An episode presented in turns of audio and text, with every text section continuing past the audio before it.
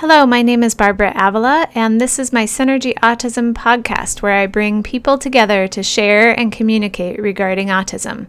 You can find us on iTunes and SoundCloud, where we have other podcasts um, that we what we're going to be talking about today for the Synergy Autism um, community is talking about Anat Baniel method, but then how really your um, journey in using it here in the Portland Metro community and um, so thank you for being here. And I'm here with Kathy Shea Jones. Am I saying it right? Sheehan Jones. Sheehan Close Jones. Enough. Sorry about that. and fine. Phoebe MacRae.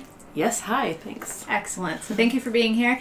I'm going to actually ask you just if you'd be willing to introduce yourselves, kind of say how where how has your journey brought you to this place in your career that brings us here in this room? If that's right. Whoever wants to go first. I'll start. Hi, thank you for having me. Uh, this is yeah. Kathy. Um, I have a very practical story, which I laugh about now. But so it, the nutshell is, I was an elementary school teacher oh. in San Francisco and then Bay Area, San Jose area, and I desperately wanted to get out of teaching and not work with children. And so, for very practical reasons, my good friend started this training and she said, Hey, you should just check this out. And so I sort of did the mental checklist like, Ooh, this is great for a mom. I can create mm-hmm. my own, own schedule. It's not classroom teaching. Yeah, so that was mm-hmm. my big priority well, list. If it's okay, can I ask yeah. you what were your frustrations with classroom teaching? We talk oh, a lot yeah. about, I mean, we yeah classrooms and behavior and things like that. So I'd just be curious if you're willing. Yes. Uh, so briefly, I love teaching. Um, rapport with the kids, being with children. Mm-hmm. That was amazing. Yeah. It was the the stress of having to do everything for everybody mm-hmm. and you know, wanted to be the perfect math teacher and the perfect yeah. science teacher and the perfect reading teacher and going to all these workshops and uh, you know professional development and having so many opportunities but not being able to really do it and all of the adjunct duties like having i mean there was nothing that wasn't asked of a teacher. So it just really looks so good on paper, but yeah. it was so stressful. And it's I, like this um, yeah. Jane of all trades, but Jack of, or what is it? But master of none. Like that you you try and be everything for everybody, but you end up not being able to be like exactly. This, you know. And some people do it amazingly. Sure. Um, I will say I'm a really good parent helper.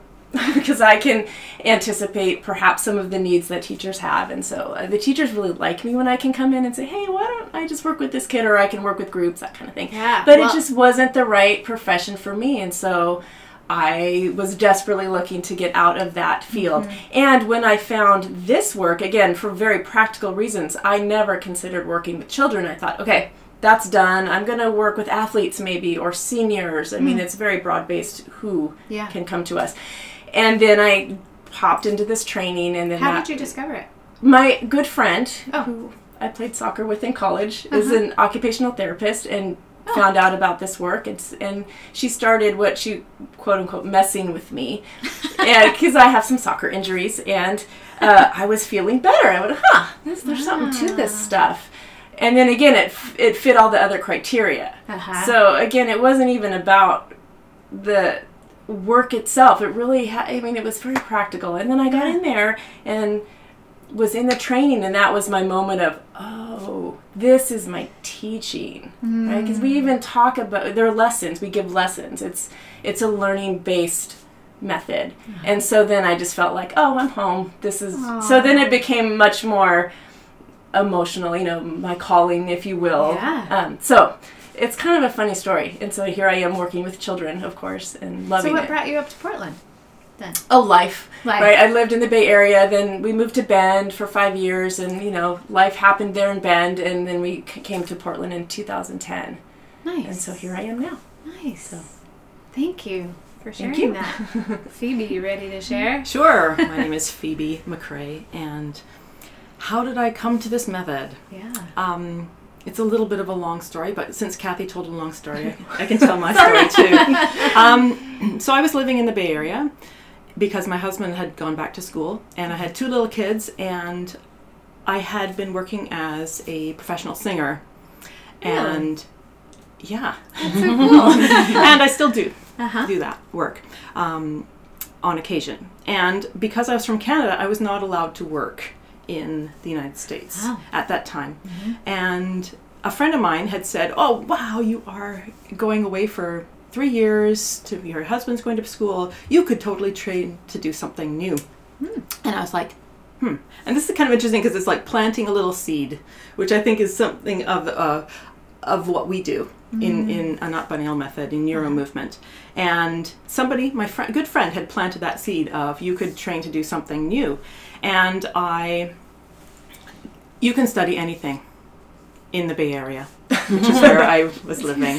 And so I spent a lot of time wandering around and saying, would I be interested in this? Would I be interested in that? I'm always interested in learning. So um, studying something new is exciting to me. And I remembered that I'd seen. Do you really want to know all this? I'd seen Yes, a documentary definitely. about the brain, and it was a very early YouTube days where I'd Uh-huh. seen a documentary in chunks. I didn't know what it was called. I didn't know who it was about. I didn't. All I could remember were some search terms.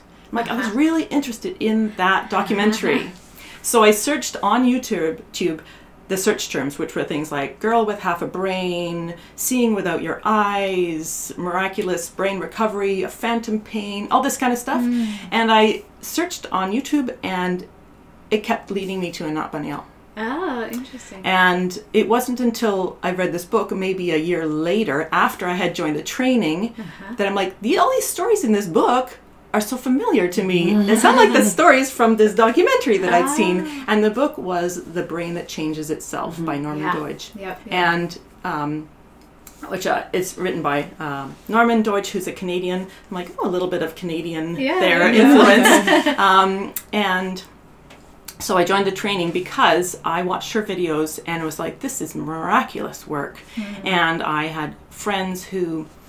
Um, who had children with, with different kinds of conditions who I was like, this could work, could help my friends' children. Mm-hmm. Um, and like Kathy, I was initially, when I was reading up on it, um, I thought, okay, I'm a performer. I was also a violinist. I have violin injuries. I have like all sorts of, of that realm of high performers, people who are really good at what they do. That's my population. And then the children happened. My own children, children. my own my own children that are in my family, and the children that I meet because of Anat Baniel method NeuroMovement. Mm-hmm. And yeah, it's really hard to say no to children because they are so mm-hmm. amazing, and the outcomes that can happen because of this method are like they're miraculous, and that mm-hmm. miracle of the human brain is what really attracted me to the method and just a different way of thinking, like a bit paradigm shift about how we function as humans, how we learn, how we are in the world. yeah. And again, with Kathy saying that it's for everybody because everybody can upgrade, but it's so amazing to see the level of upgrade that can happen. Well, and I brain. would bet that, I mean, we'll get into kind of what is the method exactly, but um, I would imagine that getting in there with kids, you don't have, you're not competing against lifetime of habits that people get into. So you're kind of getting in there alongside natural development that would be so amazing. Am I saying that yes, correctly? Okay. absolutely. So yeah, I could imagine that being fun to you know I, I, I do it in different ways through parent support and not from a motoric standpoint or neuromovement standpoint. So I get really excited when I can see parents helping kids make developmental changes in you know just alter development just slightly you know to make huge gains. Exactly. So very exciting. Yeah. We think so too. So, um, would now be a good time to kind of describe what is the Anat Baniel method and NeuroMovement? Would that be all right I with all of that's you guys to go there next? Yeah. So, what is it? Okay, I'll start. It's Kathy again. Um, I would say that neuromovement is the process of creating new connections. So it's a very simple statement. Mm-hmm. We can access the power of your brain to make amazing change using movement. So we often say movement is the language of the brain. Mm-hmm. And so, using movement, we connect to the brain to help make change. But since we're talking about the brain, the outcomes can happen in everything that the brain deals with. So, it can be movement if there's a physical limitation, it can be emotion, it mm-hmm. can be cognition, it can, you know, so that's where it becomes so open in mm-hmm. terms of where outcomes can lie, but movement's the access to the mm-hmm. brain. So I'll start with that. Phoebe, do you want to add? Sure.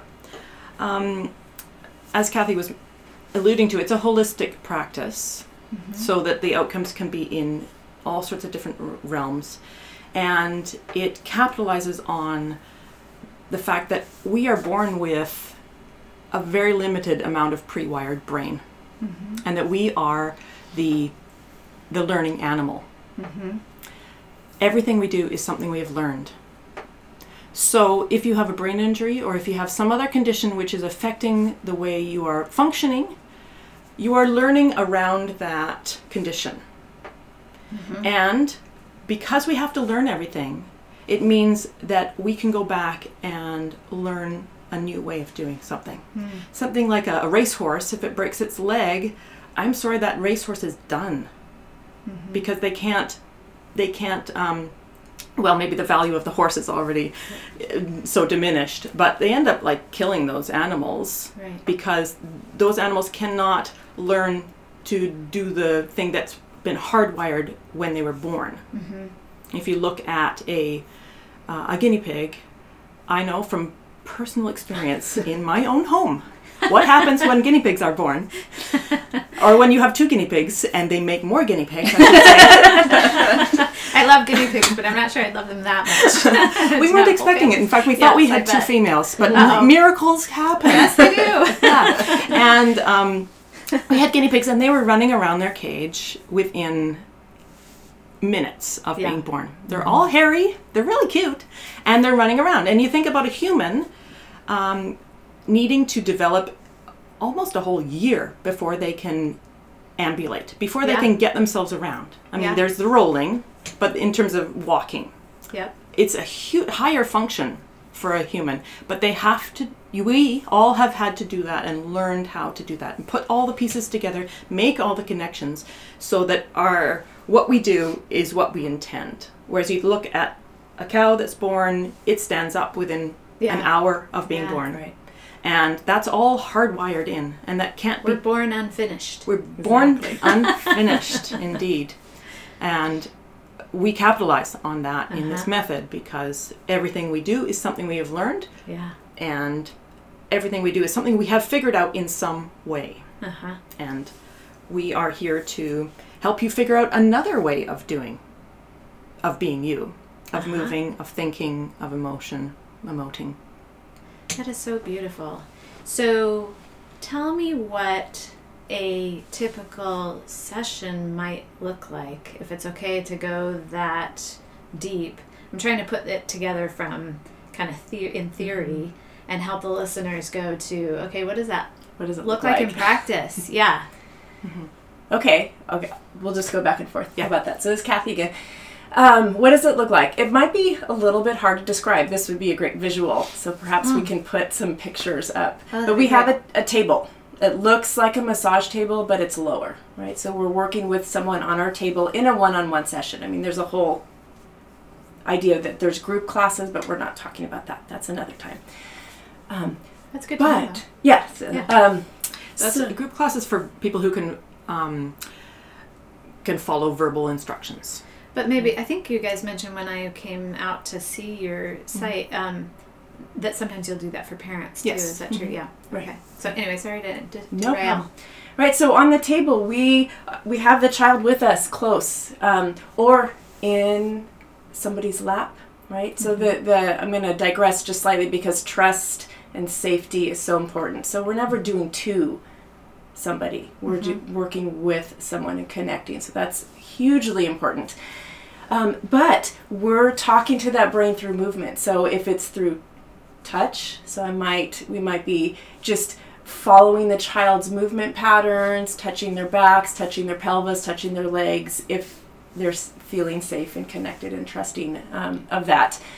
And and so we have this somewhere between 25 to 35 ish minutes with this small child because your brain can only take so much of learning, right? And so the idea is we're in a, um, a very powerful learning experience. It's not just playtime, but we might be interacting with that child verbally through touch and moving them, feeling where they are able to move. We always start with um, from where they can. Mm-hmm. This is not about looking at their limitation and what mm-hmm. they can't do. It's about what can you do mm-hmm. and what kind of information can we provide in our interaction together so that you can do more.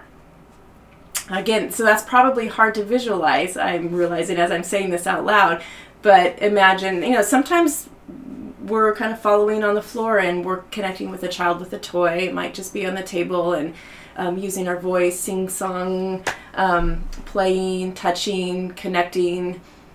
Um, I don't know how else to describe it. It, it. it is hard to just hear what that's like. What do you, yeah. think, Phoebe? Yeah, so I would add to that, mm. excellent description, um, thinking about how you learn in the first place and how, as an infant, you're on the floor usually, or you're in the world and you're experiencing gravity.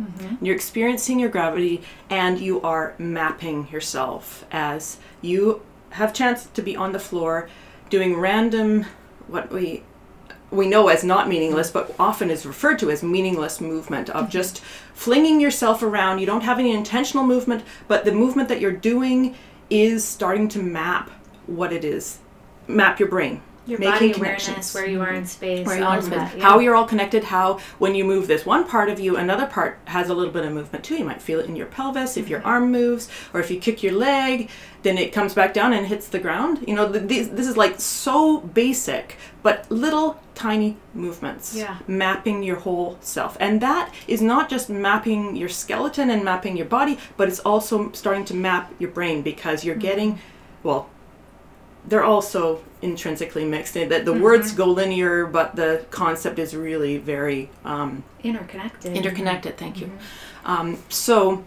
what we're doing is kind of mimicking that random mapping, checking out where you are, and one of the first.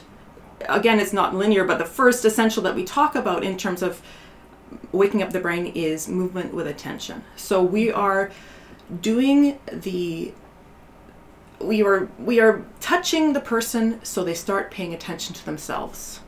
Or we're using our language to start to help the person figure out what it is they're doing. So if i'm looking at you barbara i say you're you're sitting in the chair.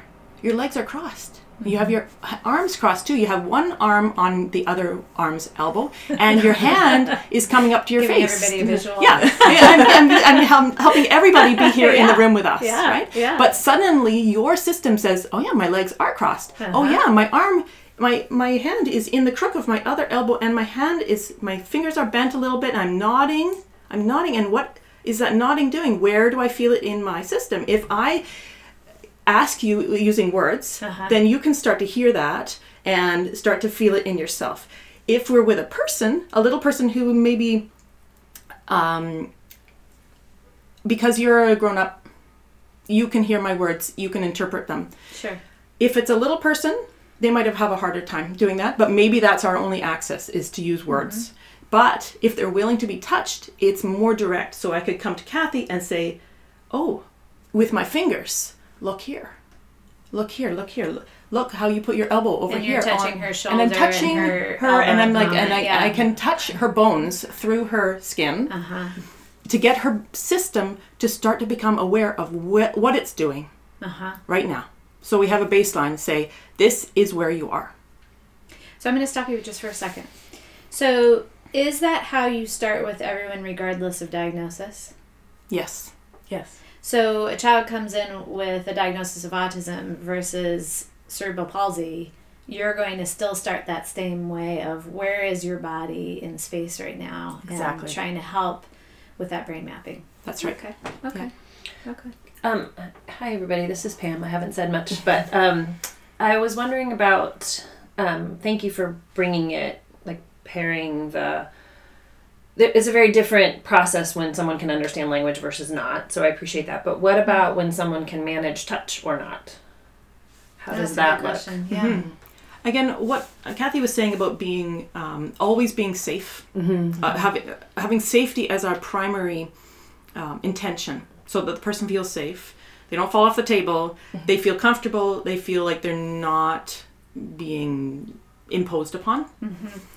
Is the number one thing that we have to do. Otherwise, the brain is in protection mode. Mm-hmm. Fight or flight, freeze. Yeah. Yeah. Yeah, Right. and th- there's no learning. Yep. Mm-hmm. You don't. Go ahead, Okay. Kathy. Oh, well, I just was, as you were talking, Phoebe, I was also thinking of just one of the basic tenets that I think is important for us to say, and it connects with what you were asking, Pam, is that this sounds very simple, but like basically, we're trying to help a brain, a nervous system, anyone perceive a difference. So it's a mm-hmm. very simple sentence perceiving a difference. Mm-hmm. Mm-hmm. And whether it's through touch, and this is often thought about as a movement therapy, and I would say that's actually incorrect. It's a brain therapy.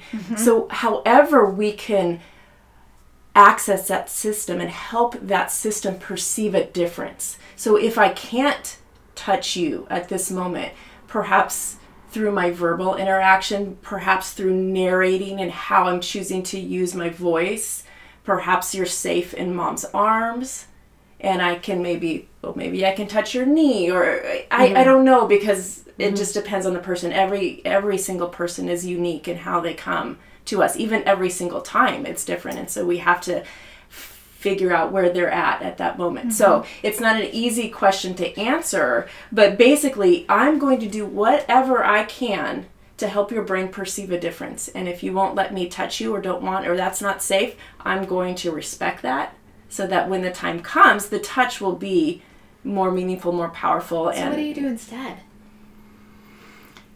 Each, chi- each person is so different. Well, so I don't think this is so different from.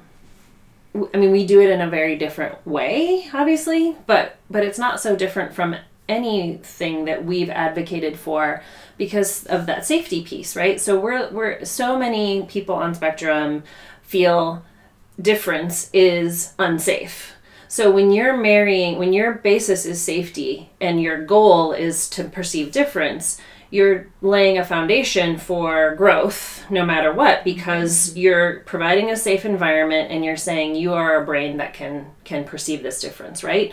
And so I I can hear that however that gets achieved, I could see it being of benefit to someone whose brain is not happy about those differences um, Yeah. as a general rule um, which is a sweeping generalization about people with autism but it's true that they like their routines etc but um, Yeah.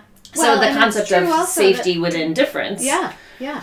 is is is a brilliant um and so so the the vehicle for getting there isn't doesn't have to be um i guess elaborate if the, if you stay in that foundation. Well, that's what I like about what I'm hearing too is that you are not o- you're meeting them where they are and where their strengths are and what they already can do and then being able to just do small variations so that the brain can understand that and feel safe at the same time which is right there where so many interventions try and all of a sudden go oh we're just going to do this and you're jumping from 0 to 60 like way too fast for somebody who can't perceive those smaller di- differences or feels unsafe when they feel those. right or you're uh, those those interventions that say you're safe we we think you're safe so you're Ah, safe right as opposed to you feel safe Yeah, that's a good good distinction. huge distinction. Very important that you said Yes.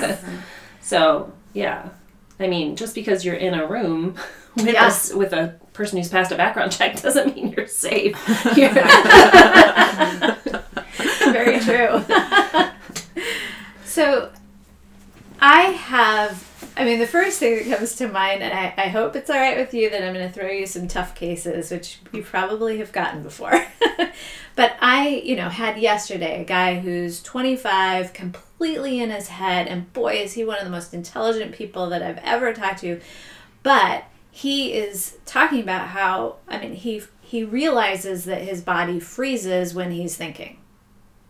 And that he has a hard time doing more than one thing at a time that you know he and so then you think of social interactions you have to be thinking and interacting at the same time and there's just this like wow. So i imagine this is what i'd want for him is to kind of realize that those can be integrated.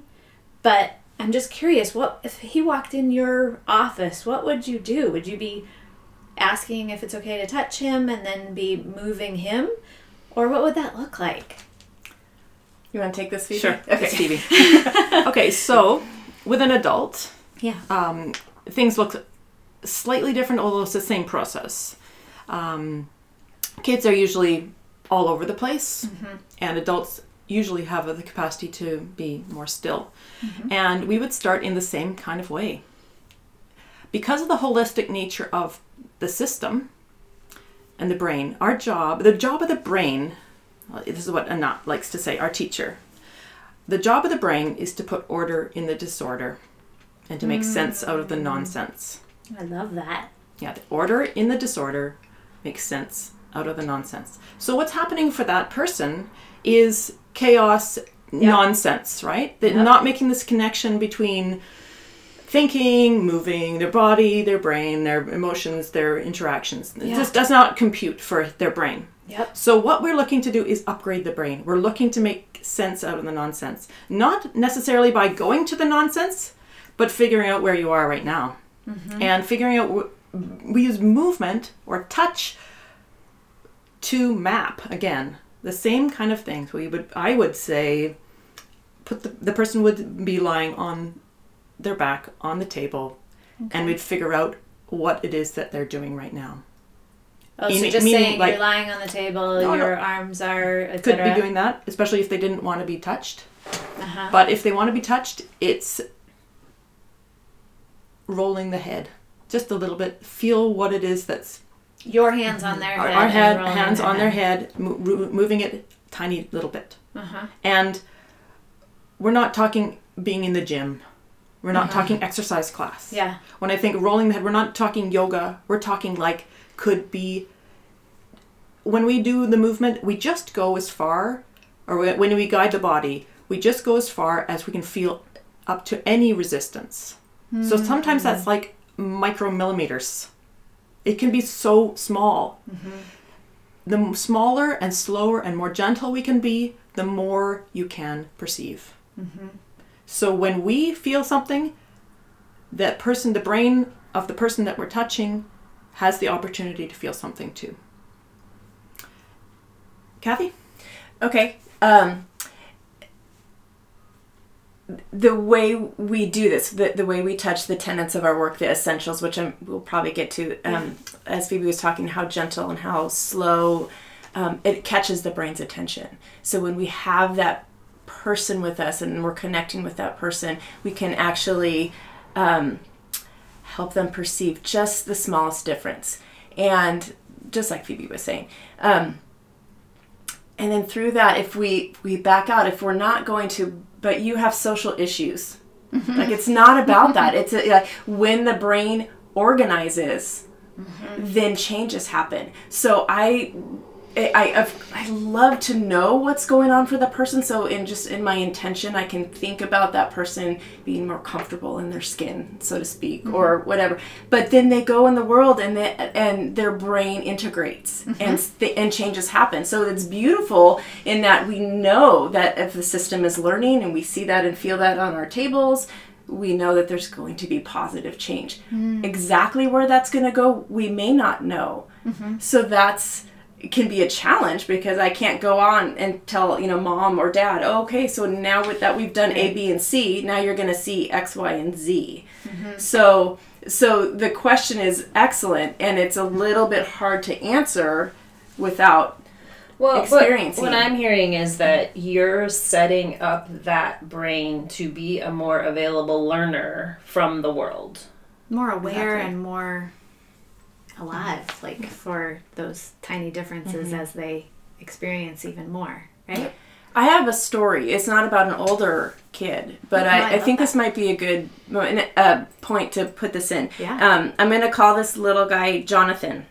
And he was my first kid on the spectrum. And so this was a long time ago.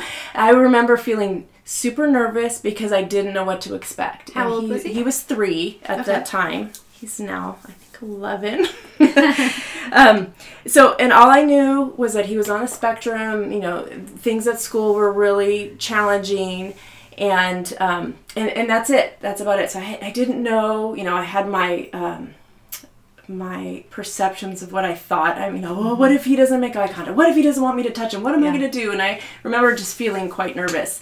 And and he came in, and uh, for him, he had no exclamation mark. That was what he said. So His response to everything. everything was no.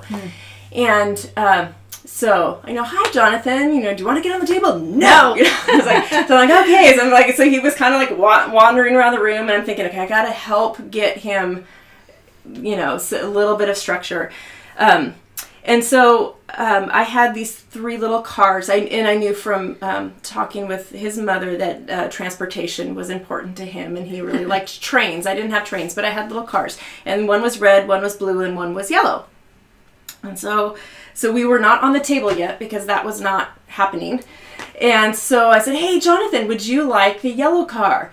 No, and I had them lined up, so I grabbed it really fast, and it kind of caught his attention. So I think just the the big motion and the loud voice caught him a little. I said, "Okay, Jonathan, do you want the red car?" And of course, he said, "No." So I grabbed it and took it away. Okay, and then I said, "Great, you chose the blue." And that was the only one left. So I didn't allow him to say no again. Mm-hmm. And then I said, Jonathan, do you want to push the car? Of course. No. No. So I said, great. I'm going to push the car. And then I flung it across the table and it was like harder than I expected. It like hit the wall on the other side. And so we all kind of went, whoa. And we started to giggle a little bit. And so at that point, there was um, connection and a little bit of laughter. And so we just kind of, I, I worked my way, you know, like fast forward a little bit into the lesson. He got onto the table and I was just touching his back and just, you know, getting to know him. And, and I started to talk with him and then he, you know, we were, we were just conversing yes and no. And then uh, halfway through, mom leans quietly over and she says, he doesn't say yes, but he had said yeah and, and i didn't know because this was the first time i had ever met him.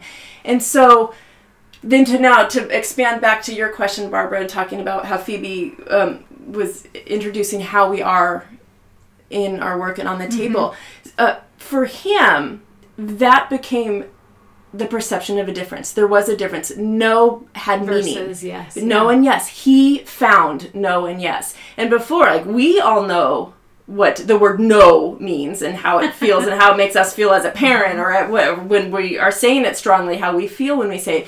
I don't know if he had meaning there. Uh-huh. I would venture to say he did not. Mm-hmm. But then no I sort of imposed meaning there, which is, is, is kind of a strange way to put it, but I, I didn't let him say that again, so then it became a yes. Oh, the blue car, and then oh, I'll throw it across the table. And so he found no and yes in that lesson, which was great. And You then, validated what his brain was already doing and gave meaning to it too. yeah, I don't know if it had meaning. Likely there was some sort of, you know, It might have just loop been a reaction, mm-hmm. but you made it into a response. Right. Hmm. So that's that's one part. But then now, f- fast forward a little while later, mom emailed back and said, you know, we had a series of lessons, so that hmm. wasn't the only time I saw him. But she was saying, wow, in the three months that I've come, and she was driving from um, Eugene, so she would come up for a series and then go home and then come up. So we had a couple of series, and she said, in the three months we've done this work, he's changed more than in his three years. And it was potty training, and it was transitions at school, and it was, you know, so all these other outcomes happened. And it wasn't just from that one lesson, uh, but it was, I didn't work on potty training. Right. you know so that's that idea that the changes can happen the outcomes can come in other ways. So there Yeah. there might be an adult on your table or an older mm-hmm. child who has social anxiety or blah blah blah you name it. And we're working with how their shoulders are moving and the difference between their right and left shoulder. And you might think well what does that have to do with their social anxiety or mm-hmm. whatever fill in the blank but it has to do with their brain organizing and so they might have this other thing. We're working on their movement and their mapping and their connections, and then outcomes. Yeah. So that was that that little story. That I Yeah, that was a yeah. perfect story because it also helps us understand, you know, if somebody is. I know that in the book she talks about that some movements you can't see, um, where it's cognitive movement or, you know, Exactly. um, that and social movement and things like that that can come from some of the NeuroMovement stuff from the sessions. So um, you mentioned with that guy that you saw him. Um, they drove two hours to come see you, just for listeners who might not be in our area, um, to see you. How often would they come in? You said it was like a series because I know you also do intensives and things like that. So can you talk a little bit about that? Your turn. Sure.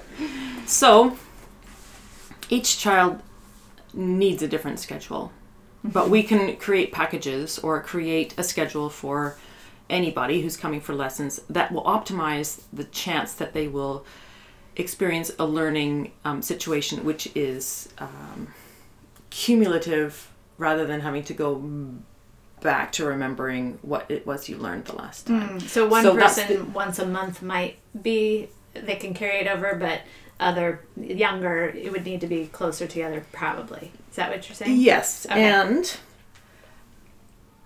learning happens best when it's kind of in an immersive situation, and sometimes that's called an intensive. Uh, we we changed our collective package to be calling it an immersion immersion rather than intensive because intensive gives the the impression of difficult Mm-hmm. in a way. And true, we yeah. wanted to feel that immersive learning that mm-hmm. learning that comes when you get a little bit at a time and you can integrate it and carry on from what you just learned mm-hmm. to the next thing. Um, the the the system of having like once a week lessons or once a month lessons it's like if you were reading a novel and you read one chapter and then the next week you come back to read the next chapter and you realize that you actually need to go back and read the first chapter again because all the time. yeah and you can really see it in in language acquisition with children or with, Mm-hmm. with when you're learning a language you really need to be really in it in order to and have frequent visitations of the information Yeah. um, or to the information uh, in order to in order for it to be cumulative. And so we set up um, a series of lessons for you. And that might look like um, a few lessons a, a couple lessons a day for a few days in a row um, so that you have maybe five lessons in one week and then you come back for another five lessons the next week. Or you take a week off and you take the five lessons in the third week say goes week one week two off week three um, five more lessons. Or we have our immersion which we call a three for three immersion which um, we do together and that's in over three days. We do lo- nine lessons in that time. So you have three lessons a day. Some for some people that's too much those lessons are a bit shorter but still it's too much for their brain it ends up being too overwhelming so we really want to tailor the learning to the per- actual person because there's no point in trying to do something if it's too much it Yeah. becomes unsafe and becomes Yeah. t- too chaotic for the system um, So sessions in the three to three immersion are three four three immersion. three for three like perfect Oh, there you go. when you get perfect There you go. Three to right. Um, are around twenty minutes each session, right? How how long are the other ones? Like if it's not an immersion, and I know it probably depends on the person. It totally depends on the person. You know, we really gauge how long we're going to work with someone when the person we're working with is there in front of us and we're Mm. working with them. Because um, But do you schedule an hour, and then if it is shorter, that's okay, kind of thing, or we do you- schedule 45 minutes. Oh, okay. And um, if it's shorter, which it probably will be, Mm-hmm. we ask that the the adults who have brought the child recognize that there is a point at which you cannot put in more information, Mm-hmm. i- at which it becomes chaos again, and that we need to definitely um, respect the brain of the person who we're Mm-hmm. working with. If you think, as an adult, um, the analogy that I like to use is going to an amazing art gallery. That you get to the first, you get to the first room, and you're like, oh my goodness, Yeah. all these French impressionistic uh, painters, and they're right there in the room with me. Look, there's Monet. This is the Monet wor- room. It's amazing. Like I have never seen these in person. I've seen them in books. It's incredible. Oh my, look, look at the brush technique. Look at the colors. Look at the images. Look at those flowers. Look at the waves coming out of the ocean. And Yeah. then, they made that with just paint on the on the canvas. And then you go to the next room, and it's Renoir, and you're like, wow. Oh, here comes Maggie. She wanted to hear about the art too. When anybody gets really animated, Really she comes animated. in to join us. That's our Yay. dog. um, that you get to Renoir and you're like, oh wow, this is so different and amazing. Like I've only seen these in a book, and you're like looking at these paintings and you're taking them, and you get to the third room and you're like, oh my goodness, here's some Van Gogh. Oh, I I'm so excited to see Van Gogh, and oh my goodness, look at his brush technique, and look at the colors, and look at this, and look at that, and look at this, and this, it's, and then you get to the fourth room and it's. Michelangelo, and you're, I'm in the presence of this great master, and then you get to the fifth room, and you're like, oh my goodness, this is who's this again? And then you get to the sixth room, and then you get to the ninth room, and they get to the fourteenth room, and you're like, I need a granola bar, and, and I need to get out of here, and you totally don't even remember what was in. What was that first room? yeah. You know, that you're just overload of amazing information, Yeah. and you don't know what to do with it, and it becomes a mush. That's So we, we like analogy. to we like to get to the point at which there's there's maybe even a little bit of room for some more, but we stop Yeah. and we get the granola bar at that point, and we Yeah. say we're gonna so looking forward to seeing you at your next lesson, and it might be later today, and it might be tomorrow. So I'm going to use that, if that's okay, to jump off into the nine essentials because in order to read that moment, you probably have to be using the nine essentials, right? Excellent.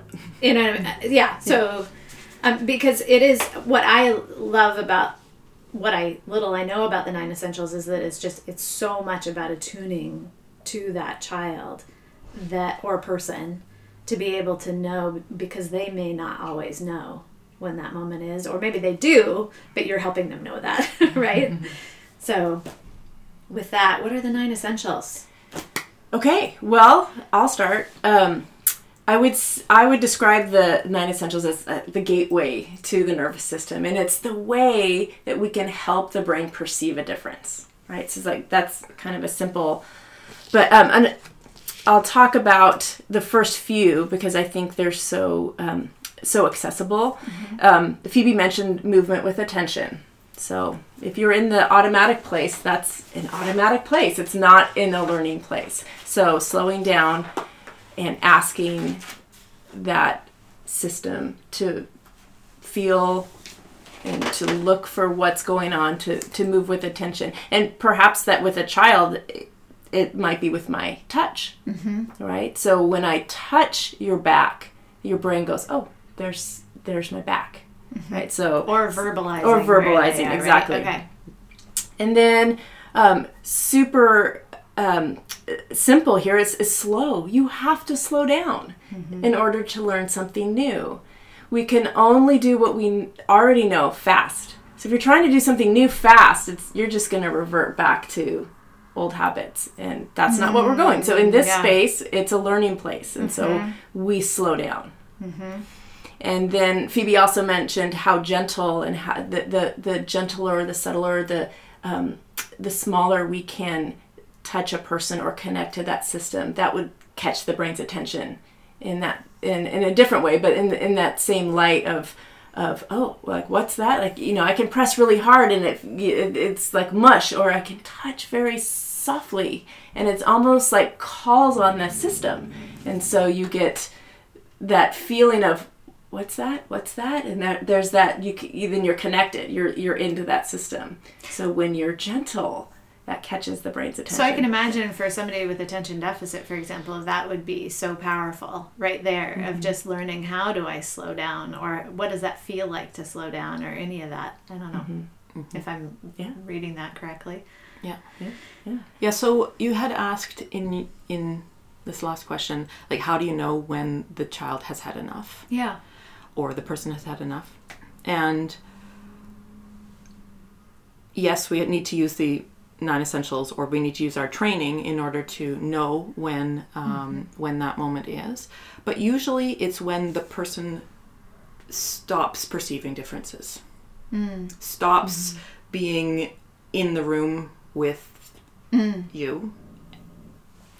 And or or might need to be fed or needs needs a change.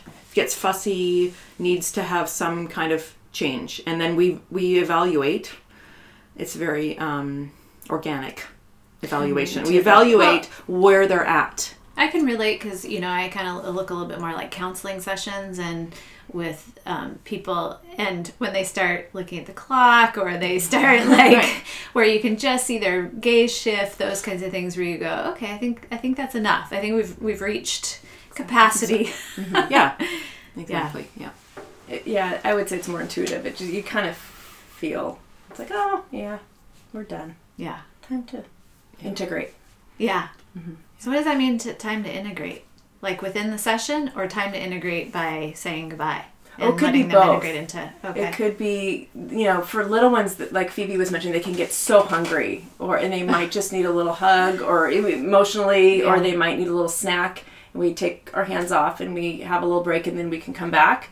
Or sometimes it's the the signal that it's the the our time for this lesson is done. So that Uh-huh. again, it depends on how long we worked and what we've been feeling and how they're doing. So that's not yeah.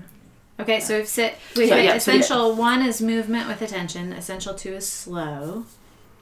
and subtle is gentle Subtle, so we talked a little bit about that Okay. Um, that's essential three. And again, the, because of the nature of our language, we have to put all of these um, essentials. I mean, we're able to number them, and they're in a certain order. But in actuality, they are they are you choose you use them all uh-huh. in Kind of like that artwork. in That's the- artwork, yes. um, so these first three are um, they're interesting. The the whole the the system of the essentials is interesting because some are conceptual and some are mechanical and some are um, mechanical but also conceptual.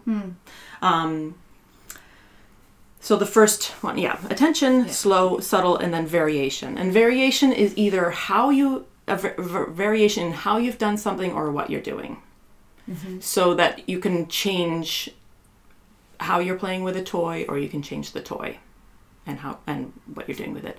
Um, So I think what you mean is like with variation, you're mixing in the others of subtle. Yes. Oh, yeah. They're all mixed together like a big recipe. Yeah. So what we do is we take the essentials and we we pepper whatever we're doing, or we mm-hmm. spice up what we're doing mm-hmm. um, by bringing in these techniques mm-hmm. to to create the possibility of perceiving differences.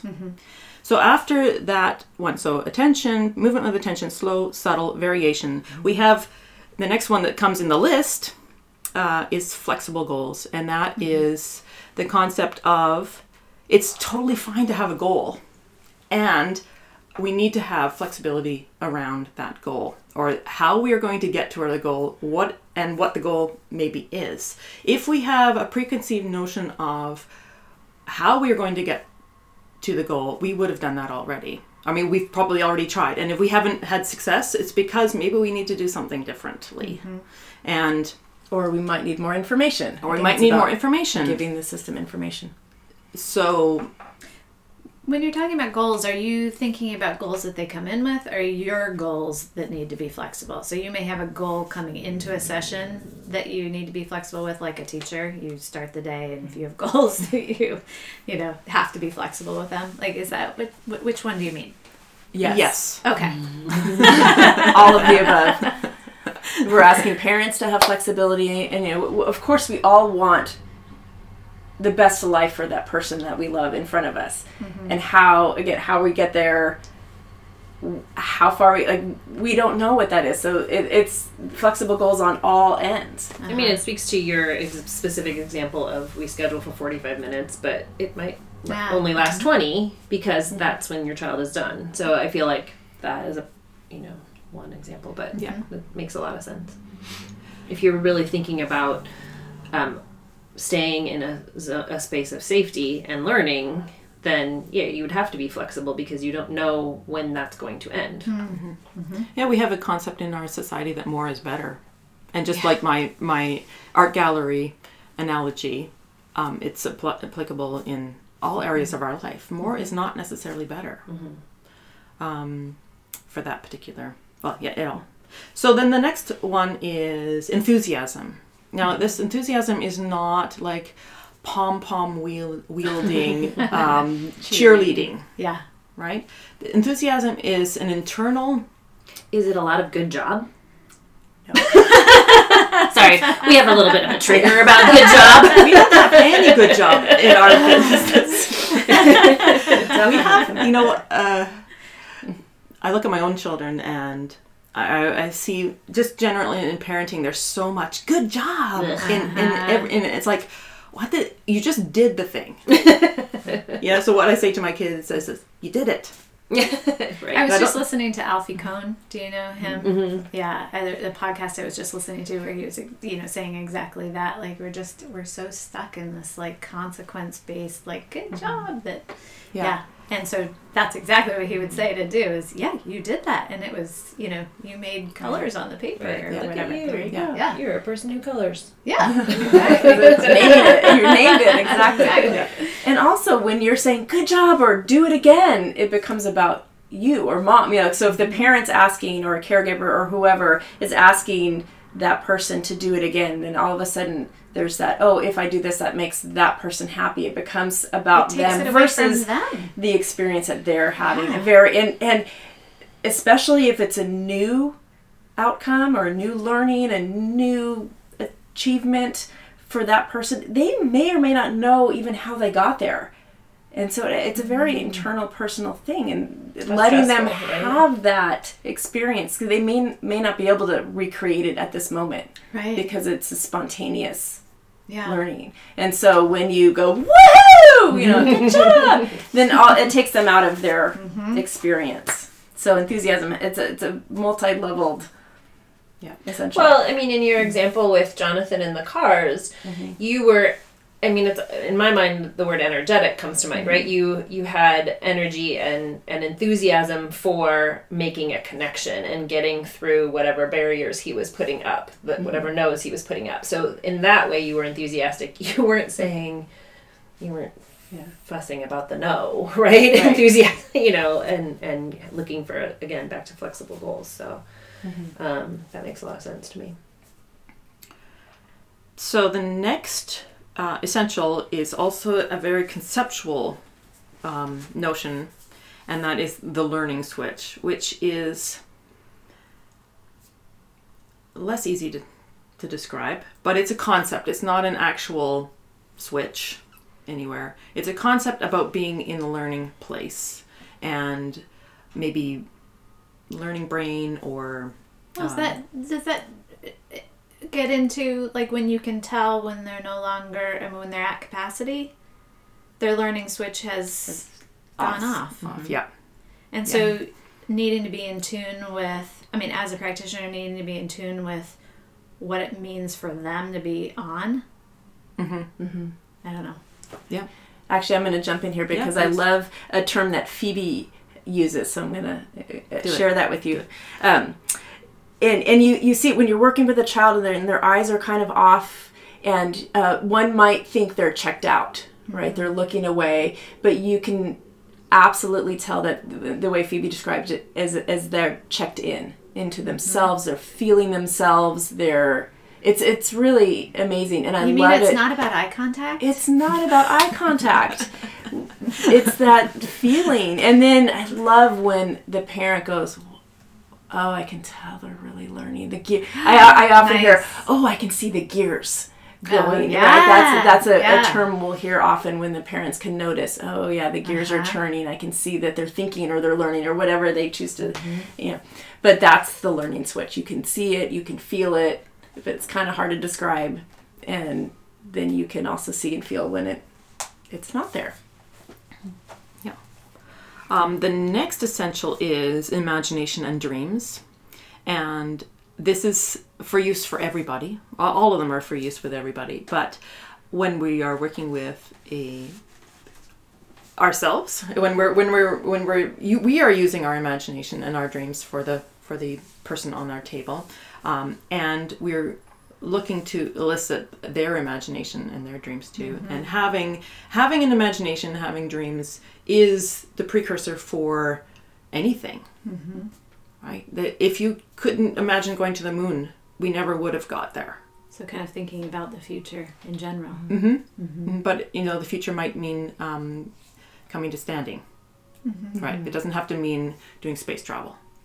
But if you have a concept of how something could happen, then it, maybe it could happen. If you um, if you don't have any any kind of thinking around.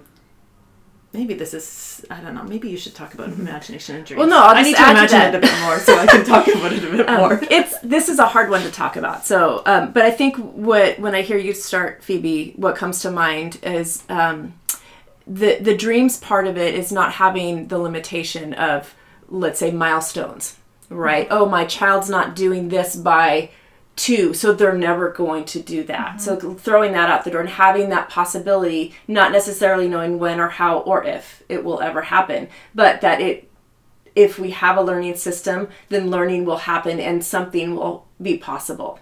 So that's sort of that realm. And also imagination, um, there's the whole side of it, and this is a little bit more with adults, but if you can't do something, and you can imagine it, it's doing it in your brain. The brain doesn't know mm. the difference between the actual physical movement and the visualization or imagination. So again, that's a little bit more when you have adults or if you have someone who's injured and can't move something, you can imagine the movement. And what's so beautiful about mm. that is that you can imagine something so easy or light or graceful or fluid. Like you pick the adjective, but if I have a shoulder that's injured and I can't move it and it's painful or it's clunky or hard, I can imagine it in a whole different way and it doesn't take the physical energy of the muscles to move it. And so the uh, it's so powerful. Yeah, I love that, and you know, I know there's a few of us in here who are um, sports minded. I was a gymnast, and that was what how I would always kind of prep for what I was going to do was to imagine it. And so this brings it into you know kind of the smaller movements, and especially through injury or through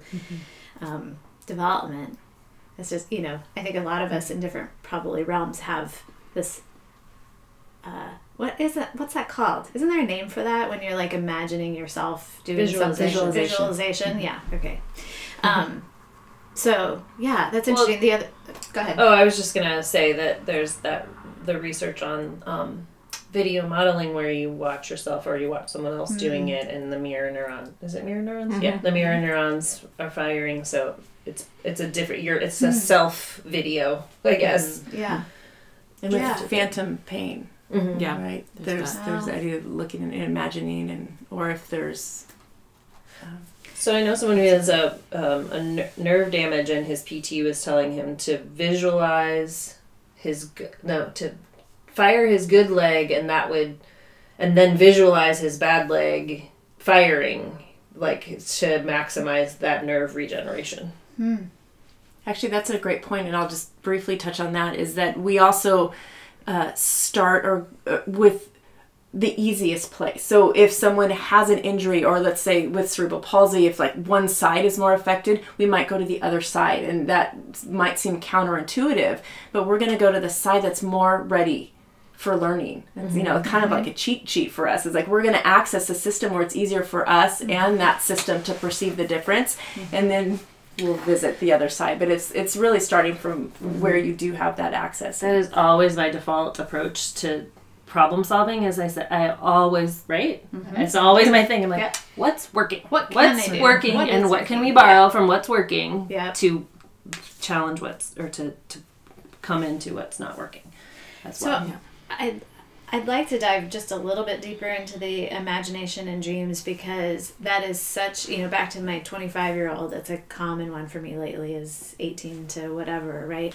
Where they've had, they've experienced so much failure of looking into the future and trying to do things and not having it be what they thought it was going to be and things like that. So does that touch on that at all in micro ways? Like, do you feel like that would affect that system. I guess is what I'm trying to. Well, maybe are you asking what's the connection between that kind of deficit for that person and your work? Is that maybe what you're Sure. asking? Yes, that works. Okay, so it's just such a big one for families Right. because they, you know, see their kids of not being able to kind of motivate themselves anymore. Right. I would uh, bring us back to the concept of the job of the brain, putting order in the mm-hmm. disorder. And any place that you can get order, mm-hmm. it's going to have effect on the rest of the brain. Mm-hmm. So if you think of an injury, um, when that injury is resolved, all sorts of things happen. So when you have the injury, um, it takes you it takes all of your attention.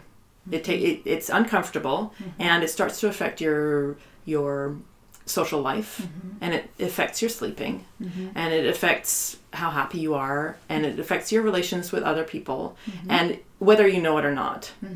When that injury is or pain is resolved, you forget that it was even there. And then sometimes you need to do some adjusting to remember that life is easy actually. It doesn't have to be difficult. You've You don't have to probably be been you've been holding that mm-hmm. place that that was was painful. Mm-hmm. And l- getting rid of that holding mm-hmm. holding yourself together and finding where you are on your skeleton say finding new organization of how your system works um, can bring about new epiphanies in other areas mm-hmm. of your life in your relationships in mm-hmm. your eating patterns in your sleeping patterns in your emotions in your thinking in the way you get work done how productive you are where you see patterns and mm-hmm.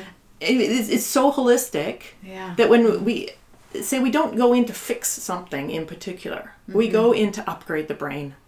So the hmm. brain the brain is, brain is a self-organizing system given enough rich information under the right conditions the brain will figure out making the connections Yeah. and if it needs new connections, it needs new information. It's an information system. It's not a mechanical system. It's not something we can go in and like, oh, now you're going to think about um, this particular subject, physics or uh, you know, I don't know, calculus or spelling or potty training or whatever. Now you're going to think about that, and now you're going to think about it differently. We don't go in like that. We go in to upgrade the brain's capacity to make its own connections, given enough information, rich information under these conditions.